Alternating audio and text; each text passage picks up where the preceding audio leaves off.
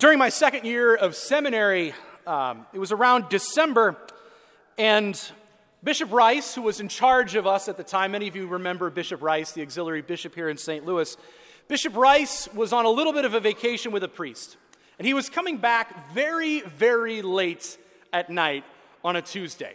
For a variety of reasons, there were a whole host of reasons why he was coming back very late that night, all of which are rather hysterically funny that I can't get into here. It would take too much time. But needless to say, Bishop Rice was coming back to St. Louis at 12:30 at night on an Amtrak from Chicago.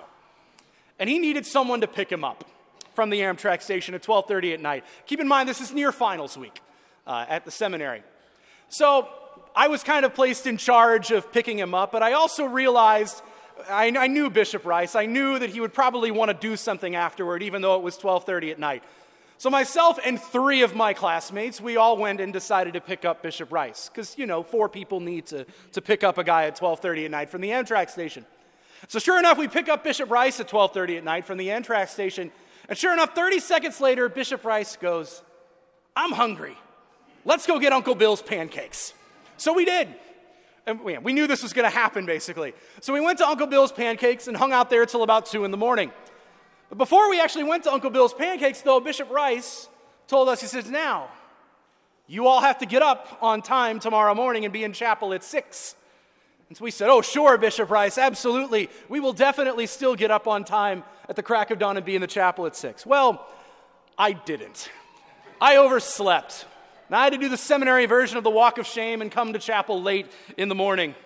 And afterward, Bishop Rice pulled me aside. He goes, "What did I tell you last night?"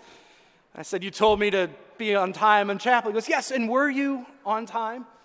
And I said, "No, Bishop, I was not." It was very much a case of hindsight being 20/20. I had a very clear decision that I made the night before, that I was going to stay out late with Bishop Rice and my classmates and eat pancakes till 2 o'clock in the morning. And the effect of it was made very clear the next morning, that I overslept and was late to Mass. Hindsight is 20/20. It's the case of, had I known what I know now, I probably would have decided things a little bit differently. The ultimate example of that, brothers and sisters, is, of course, original sin. It affects every aspect of our lives. Original sin, I'd say, along with the passion, death, and resurrection of Jesus, are the two most important events in human history. We cannot write a history of humanity without talking about redemption, but also talking about original sin. And again, it's the ultimate example of hindsight being 20/20, knowing something that we know now that may have affected what we would have done before. So what do we know now about original sin that maybe would have changed the decision-making of our first parents? We have a beautiful visual example of that in our Blessed Mother. Mary, who was untouched by original sin from the first moments of her conception, her entire life is a visual of what would have happened to us if Adam and Eve had not sinned. She is a picture of everything that we lost and everything that we could have been had Adam and Eve not taken the apple of that tree. She has the fullness of grace, and the effects of original sin never affected her as they do for us. Now, brothers and sisters, the primary consequence of original sin was death. That was the primary consequence of original sin. Death is simply a separation of our bodies and our souls from each other. And that's an unnatural state for us to live in. Our bodies and souls are meant to be together, as they are now, as they will hopefully be at the end of time. But in death, there is a temporary separation of the body and soul. The body stays here on earth while the soul goes for judgment. It is not what we had in the beginning. And because Mary was conceived completely free from original sin, the end of her earthly life, it follows, would be different than us. Mary did not die, or at least the end of her earthly life was not like ours.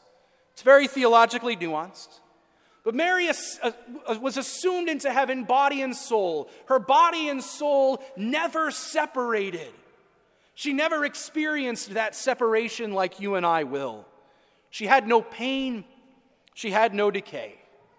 It is the sort of death we could have had were it not for original sin. Mary also shares the lots of Christ wherever possible, brothers and sisters. And just as Christ conquered death, it is fitting that Mary would share in that conquering too. Just as it was fitting that Christ defeated the domain of death, he would let his greatest co-worker share in it. So we heard in our second reading today from Saint Paul, Christ has been raised, the first fruits of those who have fallen asleep.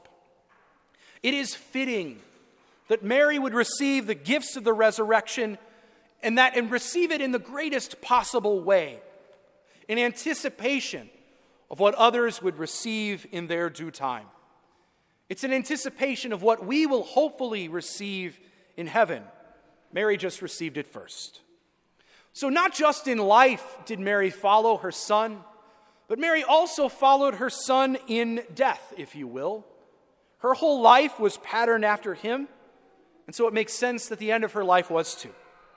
And Mary's life was not just on autopilot or cruise control following after Jesus. No, she had to freely choose him, to freely choose Jesus. It was a decision for her to follow Jesus every day. It was a decision for her to magnify the Lord, to make God more outwardly visible by her words and actions. And that is the same decision that you and I are called to make each day, brothers and sisters. Just as Mary's soul magnified God in every aspect of her life, we too are called to make God visible to others, to those around us. We are called to magnify the Lord by our works of mercy, those spiritual and corporal works, to magnify the Lord by our charity toward brothers and sisters and caring for the needy.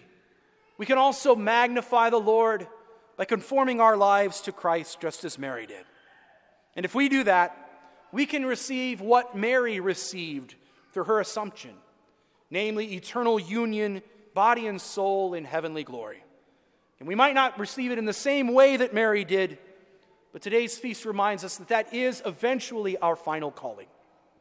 So while hindsight might be 20/20, what lies before us in heaven is thankfully visible to us today as well. Let us pray today that Mary's assumption can inspire us to follow Christ both in life and in death, and to choose him above all else, and to learn from Mary, our mother, our queen, and our example of holiness.